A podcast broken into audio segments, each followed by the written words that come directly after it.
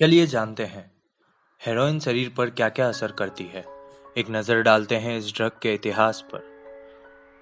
इसको smack brown sugar ticket भी बोला जाता है। इस ड्रग का इतिहास बहुत रंगीन और पुराना है। हेरोइन ड्रग बनता है अफीम पॉपी से। दुनिया भर में ऐसे सबूत मिले हैं कि अफीम की खेती 6000 सालों से चली आ रही है। अफीम की पॉपी को काटा जाता था और उसके अंदर ड्रग मिले, रस को खाया जाता था। इस प्रकार से पूरे मिलेनियम के लिए एक पॉपुलर ड्रग बना रहा। अठारह में पहली बार मॉर्फिन ड्रग को एक्सट्रैक्ट किया गया अफीम पॉपी के रेजीन से। मॉर्फिन का दर्द पर कमाल का असर पाया गया। इसको लेने से दर्द गायब हो जाता था और लेने वाले को मज़ा आने लगता था। ये एक शानदार पेन किलर ड्रग साबित हुआ। इसका सर्जन आज भी इस्तेमाल करते हैं जब रेगुलर पेन किलर काम नहीं कर पाती। पर उस दौरान मॉर्फिन की लत के बारे में ज़्यादा जानकारी नहीं थी, जिसके कारण इस शताब्दी में इसका खुलकर इस्तेमाल हुआ और अमेरिकन सिविल वॉर में दस हज़ार से ज़्यादा सैनिक पूरी तरह से मॉर्फिन लत की चपेट में आ गए थे। इसके अल्टरनेट के तौर पर एक जर्मन साइंटिस्ट ने मॉर्फिन से डिराइव किया हुआ ड्रग हेरोइन बनाया। इसकी मार्केटिंग करने के लिए इसे वंडर ड्रग कहा जाने लगा।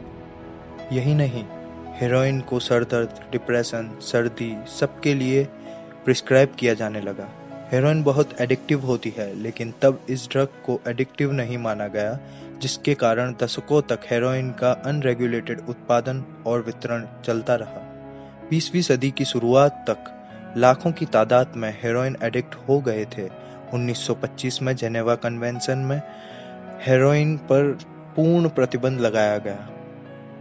इसके बावजूद कुछ लोगों ने इससे होने वाले नशे के लिए इसका इस्तेमाल जारी जानते हैं हेरोइन काम कैसे करती है। जब हेरोइन इंजेक्ट या स्मोक की जाती है तो इसमें मौजूद एक्टिव कंपाउंड डायमॉर्फिन खून के रास्ते हमारे ब्रेन में बहुत जल्दी ही पहुँच जाता है। ब्रेन में एंजाइम्स उसे वापस मॉर्फिन में बदल देते हैं। जो कि नर्वस सिस्टम का केमिकल बैलेंस बिगाड़ देते हैं। हमारे ब्रेन के अंदर करोड़ों न्यूरॉन्स होते हैं जो कि संदेश वाहक का काम करते हैं और उनके करोड़ों कनेक्शंस जिन्हें साइनेप्सिस कहते हैं। इन कनेक्शनों पर हेरोइन से निकली मॉर्फिन ओपियोइड रिसेप्टर से जोड़ती है, जिससे डोपामीन नाम का हार्मोन रिलीज़ होता है। इसे फील गुड हार्मोन भी कहते हैं। डोपामीन रिलीज़ होने के कारण ही हमें बहुत ही अच्छा फील होने लगता है। ये तो बस शुरुआत है। मॉर्फिन और डायमॉर्फिन पेन किलर हैं। उनका बॉडी के नर्वस सिस्टम पर धीमा करने का असर होता है। रश और यूफोरिया की फीलिंग के बाद यूज़र ढीला पड़ जाता है। उसका सांस लेना और हार्ट रेट धीमी हो जाती है। हार्ट रेट धीमा होना बहुत खतरनाक भी हो सकता है, क्योंकि अगर खून और ब्रेन में ऑक्सीजन कम मात्रा में पहुँचती है तो व्यक्ति कोमा में भी जा सकता है, और ब्रेन डैमेज का भी खतरा हो सकता है। ये कंडीशन कितने देर तक रहती है, ये निर्भर करता है ली गई मात्रा पर। अगर हमने ये किसी तरह से मैनेज कर भी लिया तो भी खतरा कम नहीं है। अफीम और मॉर्फिन की तरह हेरोइन भी बहुत ही ज़्यादा एडिक्टिव होती है।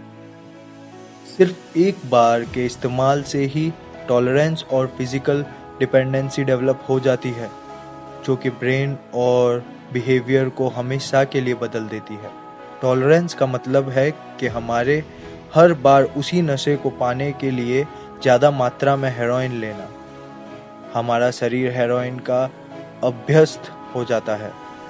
और ये बेहद खतरनाक है, क्योंकि इसमें हमेशा ओवरडोज के चांसेस बने रहते हैं। फ़िज़िकल डिपेंडेंसी में शरीर नॉर्मल नहीं रह पाता। जब तक शरीर में ड्रग मौजूद न हो। इस दौरान सारे विड्रॉल लक्षण जैसे घबराहट, उल्टी, हाथ पैर में दर्द, नींद न आना होते हैं। हेरोइन का एडिक्ट होना, जो कि बहुत ही आसान है, उसके बाद एक एडिक्ट का लाइफ में सिर्फ़ हेरोइन ढूंढना और नशा करना ही मकसद रह जाता है। शोधों से पता चला है कि लगातार शरीर में हेरोइन के होने से हमारे ब्रेन का ढांचा बदल सकता है। और इसका इलाज बहुत कठिन है। इसके अलावा ये डिसीज़न लेने की क्षमता और रिएक्शन टाइम पर भी असर करता है। हेरोइन को कंज्यूम करने के तरीकों से भी अलग अलग खतरे हैं। स्नॉट करने से नोजल सेप्टम डैमेज हो सकता है। इंजेक्ट करने से इन्फेक्शन का खतरा हो सकता है और साथ में नसें भी ब्लॉक हो जाती हैं।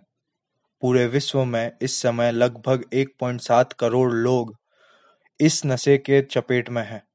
और ये ग्राफ बढ़ता ही जा रहा है। ये कोई वंडर ड्रग नहीं, बल्कि नर्क का रास्ता है।